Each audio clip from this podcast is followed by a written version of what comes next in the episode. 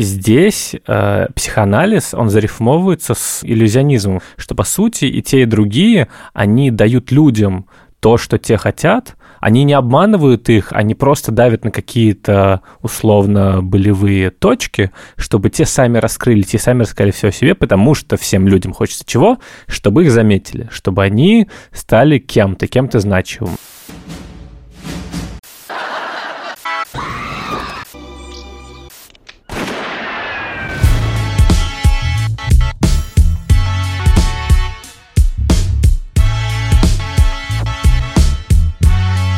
Всем привет! Это подкаст «Кинопоиска. Крупным планом». Меня зовут Даулет Жанайдаров, я редактор видео и подкаста «Кинопоиска». А я Всеволод Коршунов, киновед и куратор курса «Практическая кинокритика» в Московской школе кино. Каждую неделю мы обсуждаем новинки проката, иногда разбираем классические фильмы и рассказываем, в чем их величие. А еще каждый выпуск мы советуем, что посмотреть. Сегодня мы обсудим фильм, который называется «Аллея кошмаров». Но это не хоррор, не фильм ужасов, как можно было бы подумать, а это неонуар режиссера Гильермо дель Торо про бродягу с загадочным прошлым, который сначала становится иллюзионистом в бродячем цирке, а потом приезжает покорять с этим номером Нью-Йорк, и там впутывается в опасные махинации. Играют сплошь звезды в главной роли Брэдли Купер, в роли фам-фаталь, роковой женщины-блондинки Кейт Бланшетт, в роли подруги главного героя, чистой и невинной, Руни Мара, Уиллем Дефо в классическом амплуа Уиллема Дефо, такого мефистофельского, харизматичного и опасного и с усиками. Человека, да. Знаешь, я тоже, в общем-то, мефистофельский, харизматичный, опасный, с усиками человек. И еще есть любимый дельторовский Рон Перлман, которого мы все знаем как Хеллбоя. Здесь он играет такого пожилого силача. Фильм уже сильно провалился в американском прокате. Его даже 1 февраля выпустили на HBO Max. Мне кажется, можно либо провалиться, либо не провалиться. Как можно сильно провалиться. Но или не сильно провалиться. С треском провалился. Нет, ну, окей. С треском можно, да, говорят. Да, хорошо. Такое, да. Хорошо. Фильм с треском провалился. И его же даже выпустили на стримингах 1 февраля на HBO Max. И Hulu скоро и в России будет. Но в России он пока в прокате идет. И тоже как бы не блещет, но при этом на прошлых выходных он возглавил даже бокс-офис, собрал там что-то около 60 миллионов. И это на самом деле понятно, потому что 2,5-часовой нуар, неонуар, наверное, так будет справедливее сказать, основанный на не самом известном романе, да еще Гильермо дель Торо не то чтобы прямо народный режиссер. И это, в общем, было довольно закономерно, хотя фильм у меня, если честно, не вызвал каких-то сильных отрицательных эмоций, он неплохой. Артисты стараются. Да, артисты стараются, как обычно. Нет, но у меня просто невысокие ожидания были, потому что я думал, что вот такие противоречивые отзывы были, что он совсем какой-то ужасный, беспомощный, и мне сильно не нравилась «Форма воды», предыдущий фильм Гильермо дель Торо, который выиграл главный «Оскар», но при этом мне показался очень скучным, очень бессмысленным, с классной завязкой и невероятным визуалом, но при этом по содержанию, честно, вообще непонятно, как с таким набором элементов можно сделать беспомощное кино. Ничего себе бессмысленное, там такая очень внятная сказка, да. Политическая сказка, можно даже сказать. Да. Это все понятно, как бы разбирать его на составные части, ну, как раз хорошо. Не бессмысленный как раз. Он, Прямолинейный, может быть, да. Скучный, вопрос. Слишком очевидный, неизящный. Ну, вот это вот все. Ты как бы каждую примерно понимаешь на 40 минут вперед, что будет, и никаких открытий нету, и как-то все очень пафосно и сладко. Ну, в общем, мне не зашло. Но вот «Аллея кошмаров» меня удивила. То есть там все так же очень красиво, при этом неторопливо, но напряженно. И классная история в основе. Ну, тут нужно сказать, что это основано на романе Уильяма Грешэма. И уже была одна экранизация 47-го года, так что как бы это вот все наполнение сюжетное и все эти твисты неожиданные, ну, один неожиданный твист в финале, это как бы заслуга не то чтобы Гильермо дель Торо, а оригинального материала. Плюс это фильм про менталиста-иллюзиониста, а я всегда любил смотреть на вот такого рода раскрытие фокусов.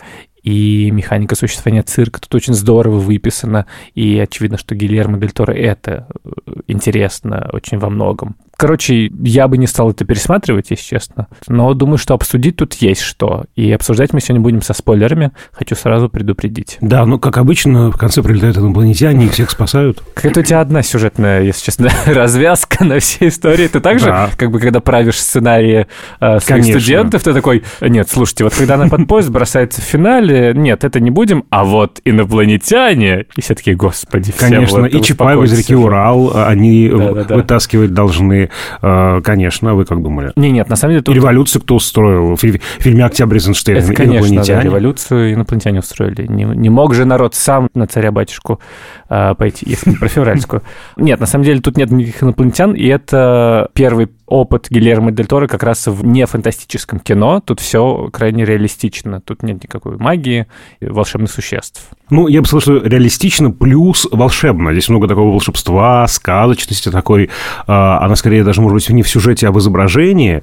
В этом снеге, идущем бесконечном. Да, но, да, действительно, это удивительный фильм без каких-то фантазийных, фантастических и реальных компонентов, да. Хотя, знаешь, вот мы обсуждали с женой, и она такая говорит, но все-таки там же есть как будто бы чуть-чуть магии, которая вот на картах Таро основана. Там вот героиня Зина, она же гадает этому главному герою, и она ему, в общем, предсказывает его судьбу. Вот эти вот три карты и финальная повешенной. И очень здорово, кстати, тут сейчас будет в сторону, там финальный кадр, когда он в поезде лежит среди кур. Это как повторяет мизансценически эту карту. Это очень, мне кажется, здорово и изящно.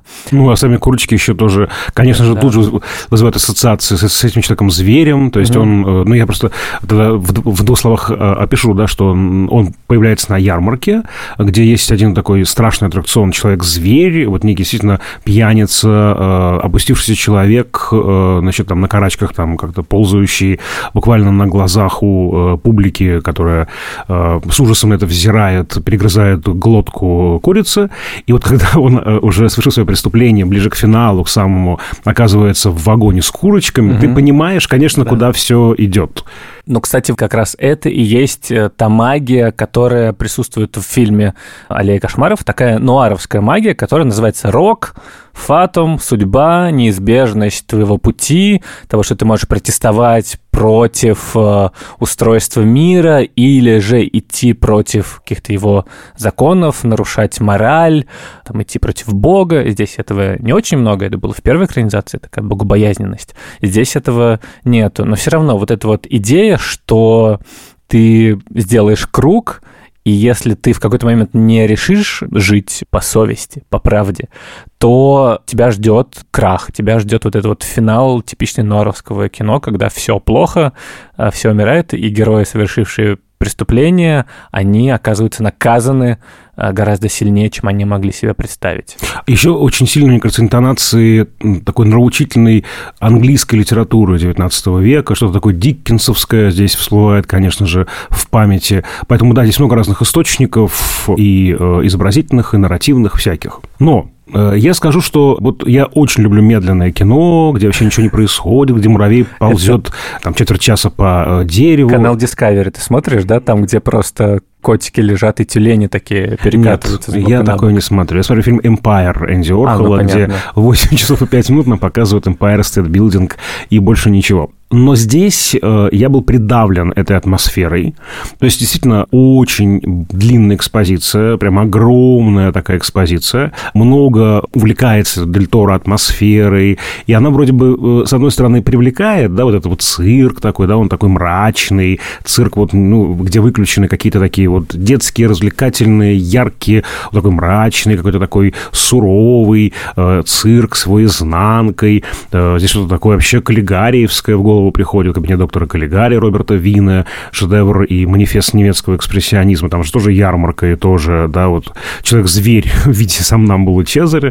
И эта атмосфера, она так скрупулезно, глубоко проработана, что возникает впечатление, увлекается Дель Торо ей, настолько увлекается, что сюжет продавливается атмосферой, и вот я извертелся весь, скажу страшную вещь, я вообще это очень не люблю, когда там кто-то вертится, да, значит, в кинозале, вот, но я прям вот плохо себя чувствовал, и я понимаю, креслом, да? Скрипел креслом. Я понимаю, что, в общем, здесь не самые и приятные эмоции мы должны, как зрители, испытывать. Но я сейчас говорю именно про сюжетосложение. То есть, конечно, когда там ближе к кульминационной зоне, когда Руни Мара в белом платье появляется с руками по локоть в крови, конечно, я оживился. Да. Ну, разумеется, да. А вот до этого как-то вот, ну, не знаю, я не скажу, что я был прямо дико увлечен. Вот форма воды с позиции нарратива, сюжетосложения, она была в этом смысле более, мне кажется, такая, ну, увлекательная. Там сразу рождалось напряжение, да, что там будет между героиней и этим вот морским, точнее, речным амазонским монстром, спасут ли они это чудовище, та-да-да. Вот. А здесь вот напряжение такое жесткое как раз, да, вот это вот теншн возникает только в последней части, когда вот уже... Кейт Бланшетт появляется? Нет, я имею в виду даже еще позднее, когда... Потому что Кейт Бланшетт, в смысле, появление ее персонажа, оно, в общем-то, тоже не рождает напряжения, потому что у них как раз там коллаборация формируется, и вроде бы... Ну, ты можешь ожидать какого-то подвоха, но в целом, как бы, тут нет таких явных намеков на это. А я имею в виду уже прям финал, когда уже вот эта последняя акция вынесения мозга... Перформанс. Богачу Эзри, да, значит, когда нужно вот буквально познакомить его вот с этой его виной, да, овеществить ее, да, вот. И там уже, да, вот как-то возникает это напряжение на уровне задачи, контрзадачи у персонажей в этом эпизоде. Ну, в общем, вот там как-то понятно все. А до этого такое тягучее напряжение, такая атмосфера. Я понимаю, что здесь, ну, я не кидаю даже претензию, я просто рассказываю о своем впечатлении. Понятно, что здесь многое зависит от вкуса, увлеченности, заинтересованности каждого из зрителей такого рода атмосферы, такого рода историями. Но самое главное, конечно, что фильм мне подарил, это прекрасное ругательство. Я вот теперь буду в каждом фильме искать ругательство, которым буду чехвостить Даулета. Ты угадаешь, какое? Что за ругательство я взял из этого фильма? Ублюдок, мать твою, а ну иди сюда, говно собачье. А решил ко мне лезть ты. Ну, там было про гик. Типа человек-зверь, но это не то, это Нет. не слишком, да, это не про меня. Ну, какой ты человек-зверь, ну, о чем ты говоришь? Такой, значит, человек-зверь, хомячок такой, нет, курочку не буду есть. Слушай, я не помню. Ближе к концу героиня Кейт Бланшетт, разочарованная в нашем герое, она говорит, ну, кто ж ты такой? Я все про тебя теперь поняла. Ты никакой там не такой. Ты деревенщина с ровными зубами. Вот теперь я буду так тебя назвать. Это совершенно несправедливо. У меня даже неровные зубы. Кривые зубы и москвичи в этом каком-то поколении. Ну, это не имеет значения. Деревенщина ты с ровными зубами. Все не точно, буквально все. Ну, вот извини. Я теперь открываю новую рубрику. Значит, в каждом фильме буду такое вот искать. Ругательство со Всеволодом. Да-да-да. Грязные ругательства. Киноругательство со Всеволодом, да. Для меня очевидна связь этой картины с первым дебютным фильмом, еще мексиканским, конечно же, Дель Торо, «Кронос». Это такая ранняя работа, где он размышляет об отношениях отца и сына, отца и ребенка. И в каком-то смысле это такая осенняя соната Бергмана, только перевернутая. Там было про мать и дочь, а здесь про отца и сына. Потому что, мне кажется, корнем истории являются вот эти вот флешбеки, да, это вот возвращение к дому, значит, какая-то фигура, очевидно, человек, да, мы пока не знаем, кто это, в самом начале фильма это появляется, потом мы к этому возвращаемся. Значит, тащит наш вот герой Купера этого человека в мешке, прячет в подполе, кстати, зачем прячет в подполе, тоже не очень ясно, закуривает, бросает спичку, а там, оказывается, все уже полито керосином или там чем-то еще, все вспыхивает, и он уходит, и дом сгорает. Только потом мы понимаем, что это его отец, и уже в самом финале эта сцена проясняется. Как? Он не убивал своего отца буквально, в смысле, там, не выстрелил в него, не задушил его, но он его убивает, создавая условия для его смерти. Очень пожилой человек, очевидно, дряхлый, болеющий, и зимний день, и персонаж Купера открывает окошко, отнимает плед у отца, которым он укрыт, и сам ему укрывается, чтобы не простудиться. И очевидно, отец просто замерзает. И смотрит, как тот. Да, и смотрит, замерзает. Да. А перед этим он говорит, что я тебя всю жизнь ненавидел. Ага. Всю жизнь тебя ненавидел. И там еще фигурирует эта отцовская тема. Она как бы заявляется, на самом деле, впервые через деталь, да, часы. У него на руке часы, потертые, старые. Он говорит, что это часы моего отца, которого я любил и ненавидел. А изначально они принадлежали не тебе. Ты взял их. Ты их украл, так ведь, да? Ага, я вижу зрелого мужчину. Мальчик его так ненавидит. Да, мальчик хочет, чтобы его любили, но сам ненавидит мужчину. Смерть. Смерть и желание умереть. Это его любимые часы, отец носил их с гордостью. Да, кстати, классная экспозиция персонажа, что у тебя как бы фокусник угадывает, и это, с одной стороны, какое-то такое напряжение, что тут трюк, да, и в то же время разворачивается экспозиция героя. Да, это... оно и сюжетное, и такое, да, и характерологическое в каком-то смысле. Да, и получается, что все эти жертвы нашего мошенника, они очень похожи на отца. Не в буквальном, конечно, смысле, но они являются некой символической отцовской фигурой, они очень пожилые люди, причем, как правило... Даже вот нет, не все успешные. Это уже в финале он добирается до успешных, а следующим после отца будет Пит, такой же, кстати, алкаш, как и его отец, пьяница, горький пьяница. Причем тут важно, что Пит, буквально отцовская фигура, он его учит этим всем металлистским штучкам. У него есть у отца этого символического некая книжка, к ней запрещено прикасаться, и после того, как наш персонаж отравил его фактически, он забирает эту книжку и получает все эти секреты. То есть... Фактически, это такое, мне кажется, очень важное для конца 30-х, начала 40-х. Вспомним там фильмы Хичкока того времени, где прямо проговаривается это, там, не знаю, в том же «Завороженном» 45-го года с Ингрид Бергман и Михаилом Чеховым, где там вот просто персонажи психоаналитики. Вот проговариваются какие-то вещи, связанные с нашим бессознательным. Здесь, очевидно, весь фильм является, даже не фильм, а и книжка, и вся эта история, иллюстрация переноса такого защитного механизма, вот когда мы, к сожалению, бессознательно мы этого не фиксируем, мы переносим какие-то паттерны поведения, что-то из отношений с одним человеком на другого человека. Но... Вот. Почему я так не люблю Даулета, например? Потому что у меня был брат младший, которого я мучил, а потом этот брат младший взял и улетел к инопланетянам. И с тех пор у меня вот такая травма. Шутка, у меня нет брата младшего, естественно, но я просто таким образом пытаюсь проиллюстрировать это, да? Или, например, у меня была одна студентка, у нас были очень сложные с ней отношения, прям, в общем, очень напряженные. И уже в другой киновуз, где я преподавал, пришла ее подружка. И были такие же сложные отношения, пока я не отрефлексировал, что я переношу злость, агрессию, обиду с одних отношений на другие отношения. А та девочка ни при чем. Я, между прочим, то есть, этот фильм про меня еще в том смысле, что я бесконечно на себе чувствую эту фигуру переноса, потому что в каждой группе, где я преподаю, обязательно будет какой-нибудь дерзкий студент или студентка, обычно мальчики, естественно, которые отрабатывают на мне, на бедном, несчастном, пушистом, ни при чем совершенно, отрабатывают какие-то непроработанные отношения с отцом, да, какие-то шлейф этих отношений, поэтому дерзость, поэтому бунт, поэтому опрокидывание всего, что я говорю, значит, отрицание и так далее, обесценивание, конечно же, обесценивание, как без него. То есть я тоже понимаю, что можно, конечно, злиться на человека, там, ненавидеть его, исключать его и так далее, но, как бы фигура тут понятная. Он видит во мне не просто Коршунова ВВ, да, а кого-то большего. Возможно, сам этого не понимает, и просто нужно, видимо, с ним это обсудить.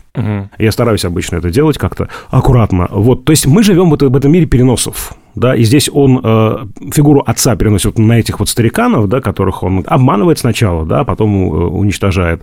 А, видимо, фигура матери – это такая гораздо меньшая, да, здесь деталь, но тоже работающая. Про это впрямую говорит героиня Бланшетт. Видимо, фигуру матери он переносит на нее. Такая вот криминальная партнерша, дефис интеллектуальная мамочка, да, которая вот буквально руководит его, значит, этими преступлениями, в кавычках, конечно, руководит, помогает, якобы, опять же, в кавычках, ему их осуществить. Ну, кстати, интересно в этом смысле, что тут такая важная тема психоанализа всплывает, то есть не зря, и вот это вот все Эдипов комплекс, и тут комплекс Электры возникает, Бланшетт буквально говорит. И мне кажется интересным, что здесь психоанализ, он зарифмовывается с этим иллюзионизмом, с этим трюкачеством, что, по сути, и те, и другие, они дают людям то, что те хотят, они не обманывают их, они просто давят на какие-то условно болевые точки, чтобы те сами раскрыли все о себе, потому что всем людям хочется чего?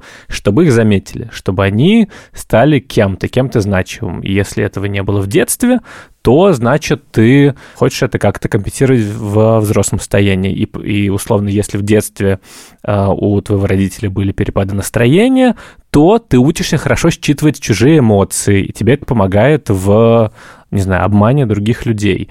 И Я не знаю, насколько здесь по-хорошему критикуется именно психоанализ. Возвращаясь к образу психологов на экране, Кейт Бланшетт не лучшая репрезентация. Не то, чтобы я к ней пошел на зум-сессии, чтобы она мне закрыла гештальт.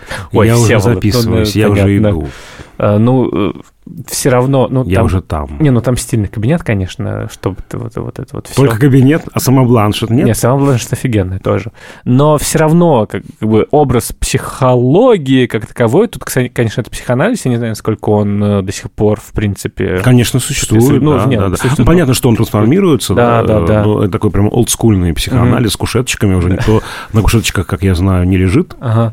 Но это ушло в прошлое. Да, все. Но все равно здесь как будто бы, с одной стороны, говорят, что да, вот отец, вот мать, все здесь, а с другой, как бы о психоаналитикесса здесь такая себе, вообще говоря, женщина. Ну, тут, знаешь, скользкая тема очень, да, я буду здесь сейчас защищать психологию, конечно же. Это очень интересно, потому что я согласен с тем, что вот здесь есть очень такой четкий совершенно акцент, да, психоаналитик здесь фам-фаталь, зловещая, манипулятивная. В то время как эти иллюзионисты, эти менталисты, они представлены разными силами, разными персонажами, и как раз наш главный персонаж, он переходит черту, за которую те не переходят никогда. Они всегда объясняют, что это иллюзия, это шоу, не верьте в это, не придавайте этому большого значения. Если вот есть запрос на разговор после шоу, они всегда раскрывали все карты, да, даже рискуя репутацией, но они вот все-таки они пользовались этим этическим кредо «не навреди». Очень важно. А он переходит эту черту. То есть здесь как бы есть хотя бы разные стороны, да, разные позиции. Здесь нет разных психоаналитиков, хотя в защиту героини Бланшетт мы скажем, что ведь если мы вспомним финальную часть, мы понимаем, что почему он в итоге делает оттиск этого ключика. Он понимает, что она ему многое не договаривает. Ему приходится по ночам проникать в ее кабинет, слушать аудиозаписи сеансов с этими богачами, потому что она, с одной стороны, нарушает это грубое просто этическое нарушение, просто за это лишает лицензии и выгоняет из профессии, она раскрывает тайны личной жизни других людей, это запрещено, просто запрещено. Вот. Но, с другой стороны, как понимаем, она их раскрывает настолько не полностью, что это не работает. Ему приходится каким-то образом это восполнять. Третий момент, с третьей стороны, там есть очень четкий совершенно крупный план Кейт Бланшетт, и мы видим, что она обнаружила, что он сделал этот оттиск ключа. Она просто не препятствует этому. То есть такая скользкая героиня, безусловно. Я бы все-таки, надеялся, что психоанализу и к психологии в целом, да, к разным ее методикам, все-таки, не такое отношение у Дель Торо. Я-то это отнес не только к психоанализу и вот этим всем шоу, а к некому разговору о кинематографе. А что такое кинематограф? Не то же ли это самое? Великая иллюзия. Великая иллюзия, да. Собственно говоря, там же они неоднократно говорят, люди услышат то, что они хотят услышать. Они слышат ровно это, и мы им даем ровно это, эти утешительные иллюзии. И что такое кино? Особенно в то самое время, конца 30-х, 40-х, эпоха Великой депрессии. Это эпоха, конечно, этих сладких... Вторая мировая война. Да, сладких или страшных, любых, но сказок, да. Это эпоха отрыва кино от реальности. И в каком-то смысле, извините, у меня такая странная ассоциация, это пересекается с фильмом Льва Кулешова «Великий утешитель», который за год до того, как будет взят курс на соцреализм, уже будет размышлять о том, полезна ли это утешительная, да, иллюзия, насколько это вообще правильно, нужно ли это, или нужна горькая, но правда. Поэтому тут действительно интересный такой момент. Еще, мне кажется, Дель Торо размышляет и о природе кинематографа. Ну, это тоже, конечно, и то, что Пит и Зина всегда рассказывают, что нет, это всего лишь иллюзия, на самом деле все не так. Ну, то есть на время дать надежду возможно, потому что людям это нужно, и просто это такое развлечение, такая у них работа, вот так вот они делают. Но потом все равно нужно возвращать в реальность, потому что как раз показана цена этой иллюзии, когда женщина, думая, что она воссоединится со своим сыном, убивает мужа и себя, поверив в эту как бы утешительную иллюзию. Да, наверное, она умерла счастливая. Да, наверное, но все равно это убийство и самоубийство. И мы знаем, что герой Брэдли Купера врал. И, конечно, это такой сложный момент. Не то чтобы, мне кажется, здесь есть какой-то прям прямой ответ, но идея того, что есть черта, за которую ты не можешь переступить. Она, мне кажется, во всем в этом фильме есть. И эта этическая черта, и черта, когда ты сам начинаешь верить в свое всемогущество, и что если ты можешь как бы понимать, читать людей, что ты действительно о них знаешь, а не просто это трюк и уловка. И, ну, это то, что я сказала, вот это вот того, что человек, значит, себя богом возомнит и начнет вершить судьбами. В 1947 году это как более очевидно было проговорено, но и понятно, там и кодекс Хейса и так далее. Там и финал немного другой. То есть главный герой, конечно, становится этим человеком-зверем, но в том же «Бродячем цирке» он видит Молли, и она такая: «Я спасу тебя». И он такой: «Да». И дальше как бы там запараллеливается история не в том, что главный герой превращается в зверя, а в том, что вот эта пара, они становятся как бы Пит и Зина. Вот он алкоголик, и она пытается, значит, с ним как-то существовать. И это тоже любопытно, это тоже такой, ну, как это, хэппи-энд. Здесь, конечно... И начинается форма воды, по большому-то счету. Красавица и чудовище. Ну да. А здесь, конечно, гораздо более жесткий ответ на вот это вот превращение человека в зверя. Что нужно людям, чтобы стать, на самом деле, не людьми. Потому что кажется, что у нас вот есть этот в начале фигура этого человека-зверя, который вот алкоголик, который ест куриц, но при этом он постоянно говорит, что я не такой, и он не хочет этого делать. А есть герои разные, которые, по-хорошему, сами люди-звери. Они ужаснее вот этого вот человека, который ест куриц, потому что у него просто интоксикация, и он долго не проживет. Уиллем Дефо, который намеренно ломает судьбы людей, подсаживает их на опиум. Этот герой Ричарда Дженкинса, который в финале признает, что он причинял боль девушкам и многим, пытаясь как-то оправиться от смерти когда-то любимой женщины, которая как будто бы она сама себя убила, я не помню. Ну, я тоже это из фильма не понял, я потом прочитал, что он, видимо, это есть в книжке, заставил ее сделать аборт. Ага. То есть она принудительно сама себе сделала аборт, именно поэтому у нее руки в крови. Ну вот, он же тоже какой-то ужасный. Когда его Брэдли Купер, соответственно, убивает ударами, ты не испытываешь к нему никакого сожаления, потому что какой-то мерзкий просто мужик. И сам Брэдли Купер тоже, вот то, как он хладнокровно убивает людей, то, как он убил отца, это как бы он уже... как бы наехал на этого замечательного... Да-да-да, просто... Боба из бойцовского клуба. Холт МакКеллани. Поэтому здесь как раз такое размышление о человеческой природе, а где вот та грань? Та грань не тогда, когда ты, знаешь, куриц есть, и когда ты заросший, а она гораздо раньше. И мне кажется, тут интересно, что Дель Торо вводит мотивы исторические, вот контекстуальные, политические, социокультурные, которых не было в оригинале, и, насколько я понимаю, в романе тоже не было, я не читал, но там постоянно радиопередачи, газеты рассказывают о том времени, в котором это происходит, что вот этот мужик, у которого усики, как у Чаплина, ты знаешь, что он делал? Вторгся в Польшу. Или же, когда, соответственно, Америка вступает, ну и так далее. Там много вот рассыпано разных таких примет времени, и это тоже как будто комментарий к времени. На любой войне всегда происходит расчеловечивание всех. Это антигуманное состояние, которого не должно существовать. И здесь это, кажется, тоже запараллеливается. Вот там идет война, и здесь идет война внутри человеческих душ.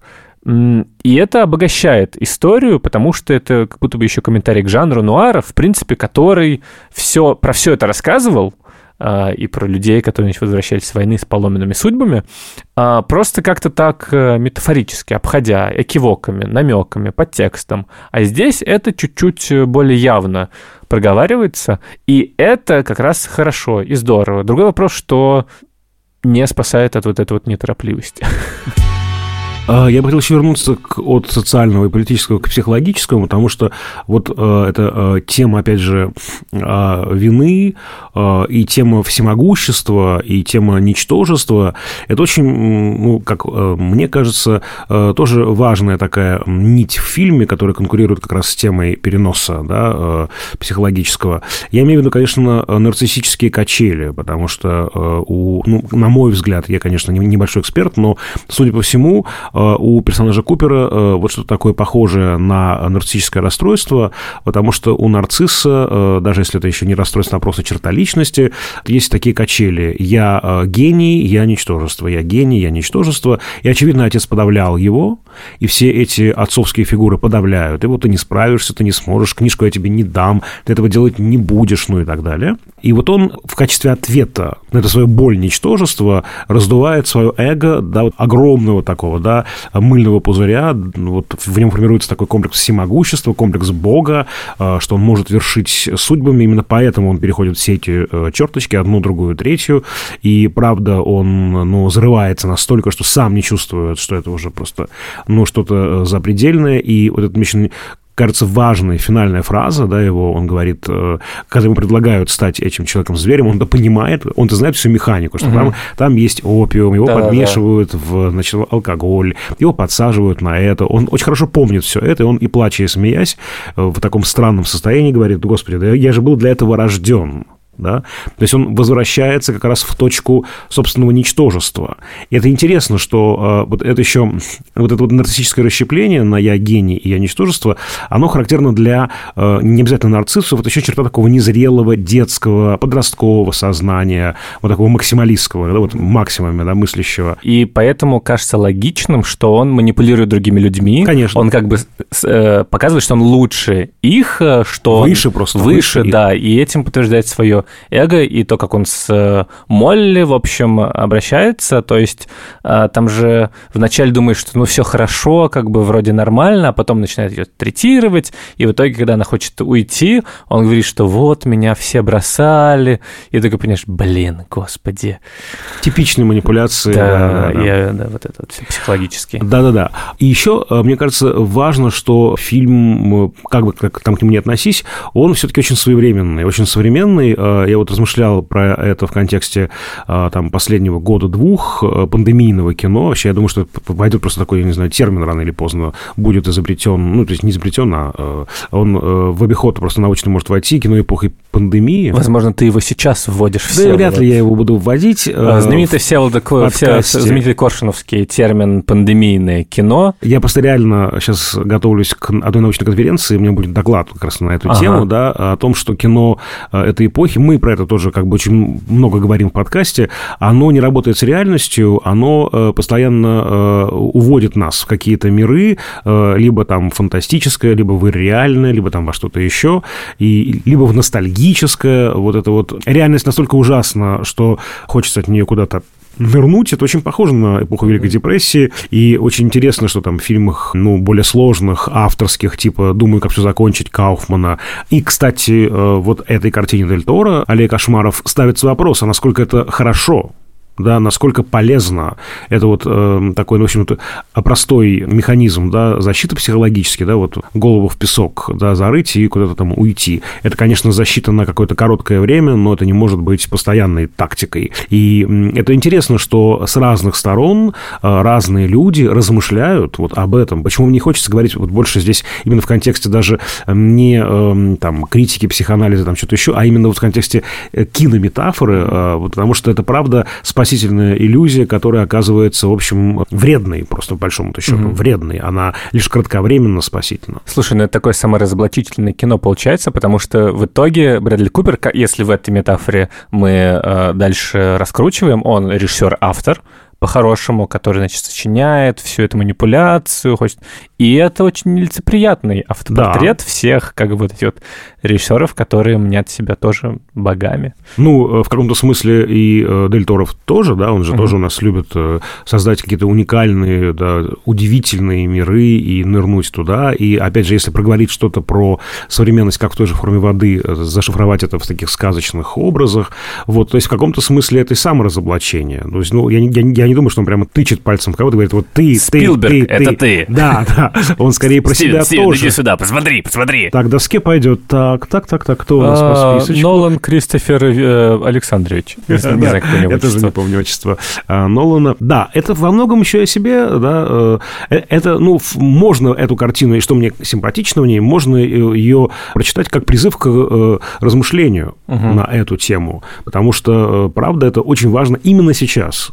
И вот в последние годы, не то чтобы, извините, мы открыли, что кино великая иллюзия, это было, извините, с древности, но самых первых вообще дней кинематографа, но просто есть периоды, когда иллюзия сгущается, и когда кроме иллюзий, казалось бы, ничего уже не остается, да, на экране. Вот сейчас, кажется, такой период. И это очень такая, в этом смысле, актуальная, злободневная картина. Более расширенную версию данного размышления читайте в статье Всеволода Коршунова «Пандемийное кино», о том, как я вывел формулу современных фильмов в спорах с ничтожным соведущим.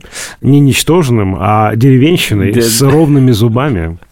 Это правда, да. Вот здесь уже правда. Вот твоя конформность, Даулет. Только что ты говорил, что я не деревенщина, я не с ровными и не с зубами, а теперь ты говоришь, я так... Слушай, ну это как с иллюзией этими всеми, что вот у вас были сложные отношения с отцом, или вы с матерью в чем-то не соглашались. Это про всех, можно сказать. Каждый может на себя, в принципе, что-то найти, черты деревенщины с ровными зубами. Если не в буквальном смысле рассчитывать, то разумеется. Да, конечно. Но мы же не в буквальном все. Все, что мы говорим, всегда у этого есть второе дно. Но второй смысл... Второе? 10-е, 15-е, 20-е. Я такой манипулятор, что я не говорю, знаешь ли, буквальными какими-то однозначными сентенциями. Это правда. Каждое твое слово — это марианская впадина. Просто ты туда ухаешься и летишь в этой непроглядной темени, пытаясь крикнуть, но ты не можешь, потому что твои легкие наполняет живительная влага мудрости киновеческой. Господи, от Всеволода. Простите, пожалуйста. И где-то ты дальше видишь огонечек, ты думаешь, что это, неужели это выход из этого замечания? Слушай, а вот, кстати, уж коль мы сейчас про эти марианские впадины, я надеюсь, прекратите этот поток, но, по-моему, в этом же фильме, мне кажется, да, я ничем не путаю, это же идея, что трещина очень глубокая. Это трещина, которая есть душевная, какой-то надлом, душевная трещина, она бездонная, да, и она бесконечная. Так что в каком-то смысле это очень точная твоя метафора, которая до тебя уже Дель Торо, знаешь ли, в фильме нам явил. Спасибо, Гильермо. Садись, Гильермо. Дневник, пожалуйста, свой не забудь, да, потому что родителей поведешь в школу. Да, кто так пишет? Русский выучи, на испанском что-то там бе-ме. Ужас какой, господи.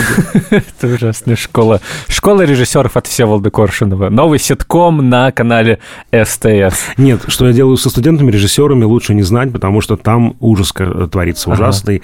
Это то, что ты думаешь, это просто вообще... Это еще у меня просто разгон, это разминка. Понятно. Не, я просто подумал, что был бы такой ситком, в котором как бы ты есть, но при этом режиссеры все культовые. Вот, это там пожалуйста. Как бы есть любимчик Сережа. Тут ты молодец, вот, знаю. Ты Орсон, в очередной раз. Иди-ка сюда, ну-ка встань, Орсон. Да. Нашел к доске. Мел в правую руку взял, я сказал, а не в левую. Так, пиши мне. Да. Мама мыла раму. А Кристофер Нолан Александрович, ну вот ты в тетрадке-то нормально пишешь, слева направо надо, а ты справа налево пишешь. Ну кто так делает? Господи, боже мой, невозможно. Да. Юра Быков, давай уже как-то распространенными предложениями, а то у тебя только существительные одним словом пишешь, типа «дом», «лето». Не надо на Юру. Юра выучил тему «номинативные предложения». Очень хорошо показывает, что он ее вызубрил. Молодец, Юра. Садись 5. Хватит называть всех дураками, да. Начинай жить уже, а то за тобой придет майор и пойдешь работать на завод. Ужас. А с вами снова наша постоянная рубрика «Советы с Даулетом и Всеволодом». Ты как будто бы дух какой-то, который витает вокруг нас, и нашептываешь разные словечки. И это логично, потому что сегодня я хочу посоветовать вам как раз-таки хоррор под названием «Злое». Поставил фильм Джеймс Ван, режиссер «Первой пилы», «Астрала», «Заклятия», «Форсажа 7» и «Аквамена». И про это кино я узнал из списка лучших хорроров года от Станислава Зельвенского. Это легендарный кинокритик журнала «Афиша», вел с Романом Волобуевым блог «Спойлер», который в свое время серьезно повлиял на мои представления о прекрасном. А сейчас он работает критиком в «Кинопоиске». Вот он написал, что если вам почему-то нужно посмотреть только один хоррор 2021 года, то посмотрите «Злое», точно будет что вспомнить. А еще, сейчас будет внезапная рекомендация, Это любимый фильм ужасов прошлого года по версии Николаса Кейджа. A, B, C, D, E, F, G, H, I, J, K, L, M, N, O, P, Q, R, S, T, U, V, W, X, Y, Z. Это фильм о молодой беременной девушке, которую однажды вечером избивает муж, а ночью позже в их дом проникает загадочная темная фигура, которая жестоко убивает абьюзера, а саму героиню избивает, она теряет ребенка. И дальше, чуть позже, когда она уже оправляется, возвращается в свой дом, девушка начинает видеть, как эта же фигура убивает разных пожилых докторов. И все это как-то связано с инцидентом в детской больнице, которое произошло за 20 лет до начала действия фильма. Дальше я не буду ничего рассказывать. В фильме есть некоторое количество, то, что называется, сюжетных твистов, неожиданных поворотов. Кто-то пишет, что они дикие и странные. Кому-то кажется, что это крутые, эффектные драматургические ходы. Я, скорее, со вторым слоем соглашаться. Мне лично показалось, что это классно и неожиданно. Это не совсем хоррор. То есть здесь есть некоторое количество скримеров, и убийства, и кровь, и какая-то загадочно-паранормальная фигура, но он не прям страшный и не прямо неприятный, не графичное насилие там, а он просто напряженный, в какой-то момент вообще превращается едва ли не в боевик. Там есть сцена бойни в полицейском участке, невероятно круто поставлен. То есть очевидно, что Джеймс Ван натренировался на «Форсаже 7», на «Аквамене» снимать, значит, бодрые вот эти вот сцены, и это действительно очень хореографично выглядит, с еще и классными движениями главного злодея. И еще тут Всеволод должен оживиться. В фильме есть большое количество отсылок к Дарио Ардженто и вообще к жанру итальянского фильма ужасов «джалло». Ну, наконец-то. Начиная... Вот, наконец-то нормальная причина, да? Да, вот, смотреть. Да. Нет, «джалло» — это очень крутой феномен 60-х, 70-х. Действительно, он был заслонен великими мастерами, этими гранди-реджисти, Феллини, Антониони, Пазолини, Висконти, но потом, уже ретроспективно, эти фильмы, которые считались чем-то на уровне класса «Б», да, чем-то таким неважным, стали восприниматься как шедевры мирового кино и очень значимый феномен. Да, но это такие фильмы, наверное, жестокие, кровавые и при этом театрализованные хорроры. И очень изысканные. Да, изысканные всегда, с музыкой такой вот, с очень крутой хореографией, убийств как раз этих хоррор-моментов. И в «Злом» тоже, на самом деле, здорово поставлены все вот эти вот как бы ключевые сцены. И здесь, ну, отсылки к «Джалло» от каких-то мизансцен, от главной героини, у которой психологическая травма, тоже постоянный мотив, и до очевидного цветового решения некоторых сцен, такой яркий красный, кроваво-красный, я бы даже сказал, сам сделав отсылку к названию фильма Дарио Ардженто. В общем, если вы, в принципе, не против хорроров, потому что я знаю, что очень многие не могут смотреть просто чисто физиологически, то я советую «Злое». Это хорошее кино. Не выдающееся, не великое, не переворачивает жанр. Это не психологические драмы, хорроры «Ариастер», не знаю, вроде «Реинкарнации» или «Солнцестояние», которые, ну вот, играют с конвенциями жанра. Это такое вот джалло по версии Джеймса Вана. Хорошее жанровое кино. Фильм с 7 февраля доступен на Кинопоиске по подписке «Плюс». Сразу хочется в противовес порекомендовать фильм «Доброе», которого еще нет, но, видимо, надо его снять. Там будут люди обниматься все время, пускать мыльные пузыри, на радугу смотреть, и там будут мягкие игрушки. Я еще хотел поговорить про... Ну, поговорить про актерские работы всегда очень странно звучит, потому что в основном это как короткие реплики, сложно оценивать. И измерить. Это измерить, да-да-да. Да. Но у меня было ощущение, что у Брэдли Купера очень крутая роль. Действительно, там очень большой диапазон, и конечно, очевидно, да, почему он... Пришел в этот проект, он рассказывал, что они, значит, с... Он же сам режиссер, тоже недавно... А ведь Ди Каприо должен был играть эту роль. Ну, а какой был бы Ди Каприо? А как бы наш Ленчик-то сыграл бы? Так, ну-ка, хватит фамильярности. Хорошо, ладно. Хватит. Нет, очень люблю Леонардо Ди Каприо. Он бы тоже был, очевидно, крут. Ну, был бы другой совершенно. Другой, фильм, да. Другой персонаж. Да, у Брэдли Купера есть вот эта вот отрицательная какая-то вот безумщина в глазах. Всегда ты ему как бы не доверяешь, даже когда он какой-то романтический персонаж, и, значит, так, признается любви. Порочность. Да, порочность. Как и у героини Кейт Бланшетт. Да, но как раз я хотел поговорить про Кейт Бланшетт. Очевидно, крутая роль. Очевидно, Фам Фаталь и Кейт Бланшетт — это прям match made in heaven. Но кажется, что и она, и остальные все актеры, они играют больше на автопилоте. Ну, ничего сверх того, что ты от них ожидаешь, нету. Это такие, ну, наверное, логично, если переделывают нуар, но все-таки Кейт Бланшетт такая фам-фаталь, и от она... От начала и до конца, да, она не меняется, ничего с ней не происходит, да, у нее нет никакого харизмы развития. Просто, ну, она просто сама по себе очень притягательно крутая и великолепная актриса, и понятное дело, что она вывозит эту роль, и она фам-фаталь может сыграть. Даже говорят, что она слишком старается, даже могла бы меньше стараться, да, потому что это очень много этой порочности, губительности слишком много. Да, и так просто красной помады достаточно, на самом деле, да, и укладки. И латунного пистолетика в сумочке тоже достаточно. Руни Мара тоже на одной ноте, то есть такая вот хорошая девушка. Она, как бы, эта актриса сыграла на минуточку Лизбет Саландер. Она может очень разной быть. Здесь, как бы, тоже амплуа. По поводу Мары и Бланшетт, это же такой еще синефильский тоже такой маленький приятный момент, потому что я очень люблю картину Кэрол Хайнса, где как раз они в главных ролях. Мутят там, да, замечательную историю. И тут смешно, что обе они в фильме, но они ни разу не пересекаются. Да, у них нет ни одной общей сцены. Да, ну и, не знаю, остальные тоже. Уиллем Дефо, но обычный, вот как мы уже сказали, инфернальный чувак. Только усики приклеил, да, из нового. Усики. Ну, у него где-то в другом фильме тоже усики были, я помню прям. Рон Перлман такой силач. Ну и остальные тоже без... Зато нравственный силач. Он говорит, что если ты что-то сделаешь с этой девочкой плохое, я с ее отцом дружил, я тебе морду набью. И таки набивает морду. Да. Нет, ну они все очень хорошие. То есть вот этот вот универсум харизматичных одиночек, маргиналов, цирковых, очень классно создан. Ты действительно веришь, что это такой особенный мир, в котором все очень разные, и они заданы такими красками, что ты их сразу запоминаешь и различаешь. Это будет наш новый подкаст «Универсум харизматичных одиночек». Ухо сокращенно. Нет, ухо не надо. У тебя не было такого ощущения, что это не актерское кино, они тут использованы как краски, как свет, как костюмы восхитительные, все, что связано с художественным департаментом, у Гильермо дель Торо, как всегда, великолепно.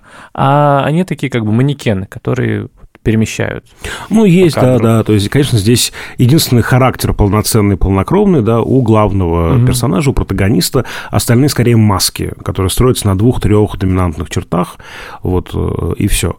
По поводу, кстати, художественного департамента, тут действительно, с одной стороны, это все восхитительно и очень все красиво, и прекрасный, значит, это вот небоскреб Баффало, в городе Баффало, в штате Нью-Йорк, играет роль нью-йоркских небоскребов, там находится как раз офис, кабинет героини Бланшетт, и снег этот потрясающий, и там все действительно такое очень яркое, пестрое, и вот такое... Но при этом неуловимо нуарное. Конечно, ну, почему неуловимо? Там очень даже уловимо, ну, очень много...